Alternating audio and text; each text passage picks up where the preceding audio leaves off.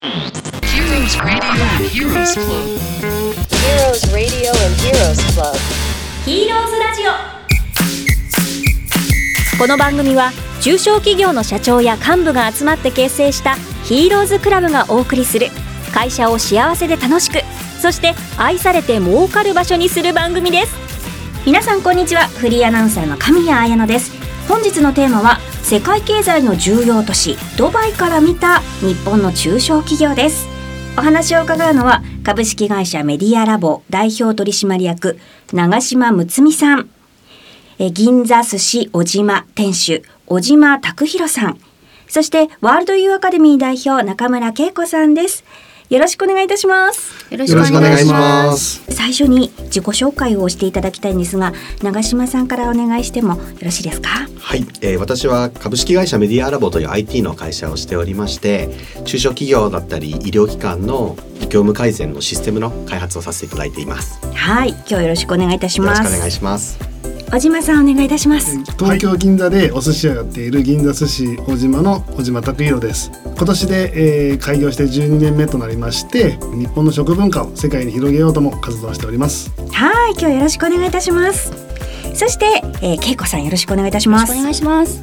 志経営ということで経営者向けの学校をやっております。よろしくお願いします。はいお願いいたします。今日は長島さん小島さんも所属するヒーローズクラブの皆さんがドバイのジャパンカルチャーコンという大イベントに参加してきたばっかりということで、はい、そこから見えた日本経済の話などを伺いたいと思います。お願いいたします。この番組はヒーローズクラブの提供でお送りします日本の中小企業700社が協力して全国で14公演を行った大和プロジェクト。その集大成東京公演が開催。テーマは日本の未来を担う子どもたちの教育。なんだか最近元気のない子どもたちがちょっと増えていませんか？子どもたちの笑い声が響く日本にしよう。12月12日東京文京シビックホール。指定席1万1000円自由席8800円。企画運営ヒーローズクラブワールドユーアカデミー。日本を元気にする講演会にお越しください。チケット購入お問い合わせは大和プロジェクト東京公演で検索。Heroes Radio and Heroes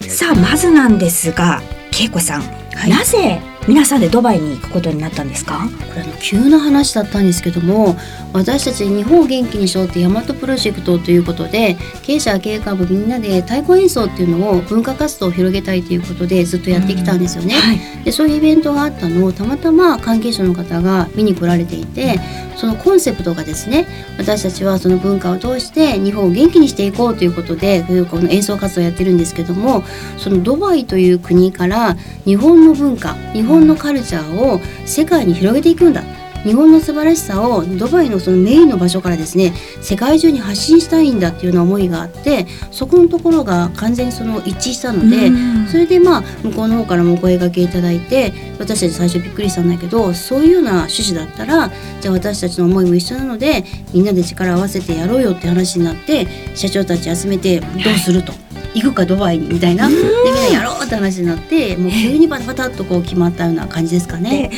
あのドバイっていうとこう世界のそして中東の経済の中心地というイメージなんですけれども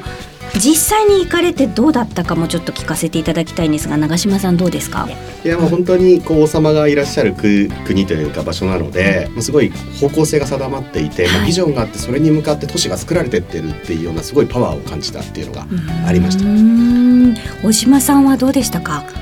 そうですね。本当に建物なんかもすごく近代的で、はい。えー街なんかもすごく治安が良い。子供たちも夜歩いてても全然大丈夫のような感じの国なのでなんか本当に世界一っていうところを目指しているそんな国だったかなと思いました。あの今回は総勢で33人の皆さんが、えー、と中小企業の社長さんとか幹部社員の方々で行かれたということなんですがそこでこう発見されたこととかこれからの日本への提言などをアンケートにしていただいているのでそれに沿ってさらにお話を伺っていきたいと思っております。でまず一つ目の質問なんですがドバイはどんな都市でしたかということで先ほど長島さんと小島さんにも聞きましたが、えー皆さんの回答です、えー一つ目の回答が国全体に観光というコンセプトがはっきりしていて一貫性があります。海外の人に働いてもらって海外の人にお金を落としてもらう経済圏が出来上がっている。リーダーの意思で国が運営されていると感じました。またどんどん建設にも、えー投資をしていて新たな都市が生まれていく感じです。ということです。長島さん改めてどうでしょう？この回答を聞いて。いや今回初めてドバイ行ったんですけどはい。もともとなんか石油みたいなイメージがあったんですけど、うん実際ね。国のその経済の中で石油の占める割合ってほとんど実はなくってまあ、金融だったりとか金だったりとか商売っていうところで実際に成り立っているっていうのを伺ってあこんなことが逆にあのー資源のない国でもできるんだなっていうのをすごく改めて感じてだから逆に日本でこういうどういうことができるんだろうっていうことをすごくこう想像させてもらえる今回のドバイへのこう遠征だったなというふうに思います。恵子さんはいかがでしたか？あの具体的に24時間働いていい国なんだそうですよ。へだからこう8時間単位で8時間8時間8時間働いていいので24時間どっかで工事してるんですだからずーっと動いてるんですね。日本だったら何時から何時で早く帰って時短でってなるんだけど24時間もう国が全部動いてるのでものすっごいスピードで日本でいう3倍のスピードでこういうビルを作りたいとかこういう道路を作りたいとかこんな空港が欲しいよねとかこんなものを誘致したいよねってその経営者というかあの王様がね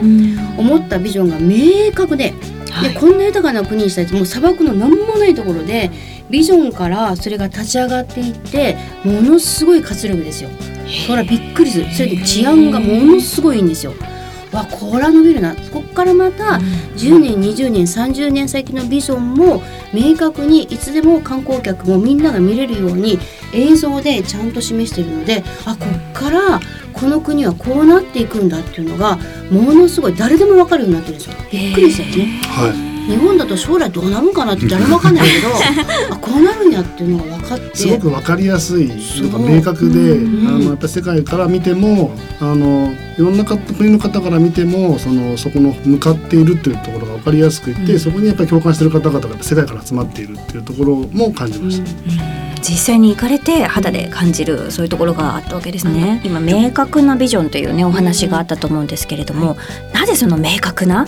そのビジョンっていうのがはっきりと出せるんですかね？やっぱりねこの国はドバイという国はねあの王様がその全てをこう仕切ってるわけですね、はい。王様が。王様がやっぱり国民のことを思って国のことを思ってじゃあどうやったらこの国が豊かになるのか。今ね、もう週休3日4日にしようかって話で国が本当に豊かに運営されてるからね、はいそう明確な志があってそこに向かってみんな活動してるからすごい早いんですよね。で私思うんだけどはい。もともとその日本という国も徳川家康なのか、うん。ね、豊臣秀吉なのか、織田信長なのかわかんないけどもう将軍がいて殿様がいて明確なビジョンがあって乱世の世がいけないからこれを平和な、ね、国にしようぜって思うようなそういうその立派なリーダーがいて、そこにね思いのある家臣が仲間侍たちがいてやろうぜって言った時にものすごい勢いで日本って復興していった変わっていったと思うんですよね。だけど今はみんなで話し合ってみんなで会議してみんなでやっちゃうと結局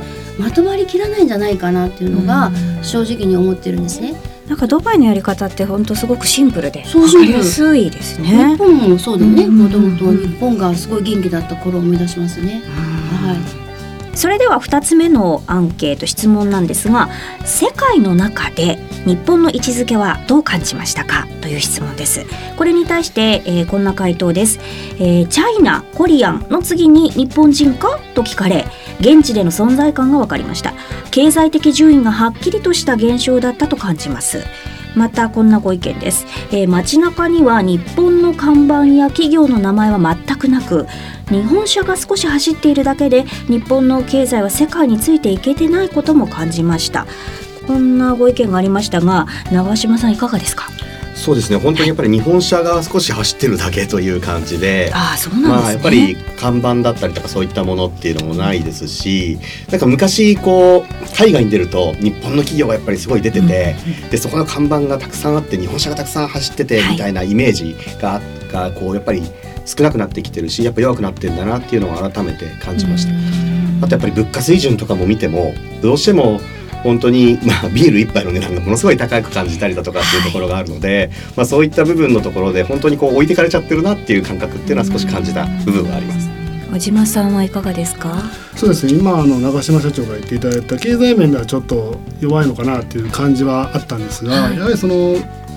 反対の方でですねやっぱりその日本の文化とかですね、えーまあ、例えばアニメとか漫画とかその辺はやっぱりすごく世界でも親しまれているなっていうのも感じまして、やっぱり日本の打ち出すそのところはやっぱりその日本の歴史だったりそういう文化だったりっていうのはやっぱりもう世界でも本当トップクラスなのかなっていうのは感じました。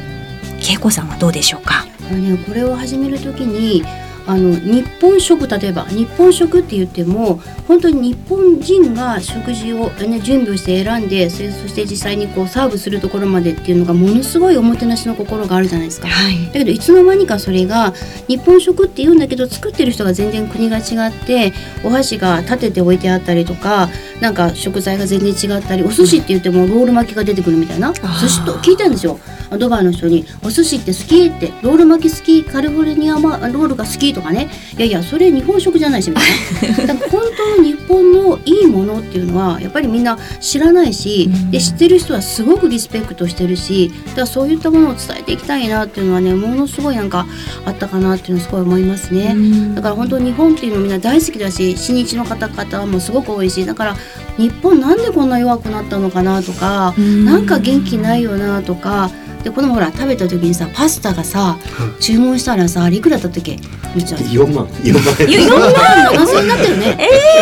あなんかなんかねなんかエビかなんか乗ってエビのそうですスパゲッティ。ね、はで私たち何も考えずに3個頼んで4万。7000円かける3ででも30人食べるから全然回ってこないんだけどこれさ本当にお給料の水準が全そうです然ね。違って、差がすごい。円安とか聞いてるけどもう全然違うよ。いやだから本当に日本の経済をますね。そう復興して日本の本当の素晴らしさを伝えていくっていうことをしていかないと、なんかねもったいないなっていうのはねすごくね背中をね叩かれたような気がする。お前らしっかりしろよって。課題もねたくさん感じられたとはい。いうところなんでしょうかね、日本の中小企業700社が協力して全国で14公演を行った大和プロジェクト。その集大成東京公演が開催テーマは日本の未来を担う子どもたちの教育。なんだか最近元気のない子どもたちがちょっと増えていませんか？子どもたちの笑い声が響く日本にしよう。12月12日東京文京シビックホール。指定席1万1000円自由席8800円。企画運営ヒーローズクラブワールドユーアカデミー。日本を元気にする講演会にお越しください。チケット購入お問い合わせは大和プロジェクト東京公演で検索。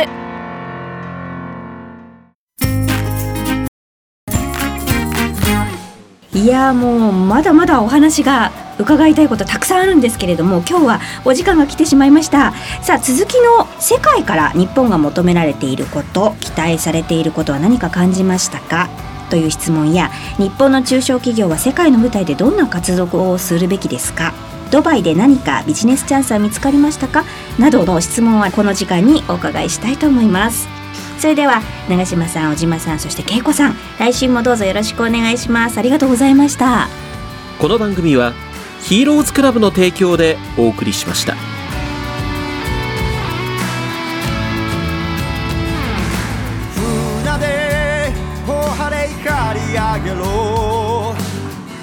話に従え。時代作り出すヒーローたち。冒険の始まり。気づけばそこには。楽しさあふれている本物の人生。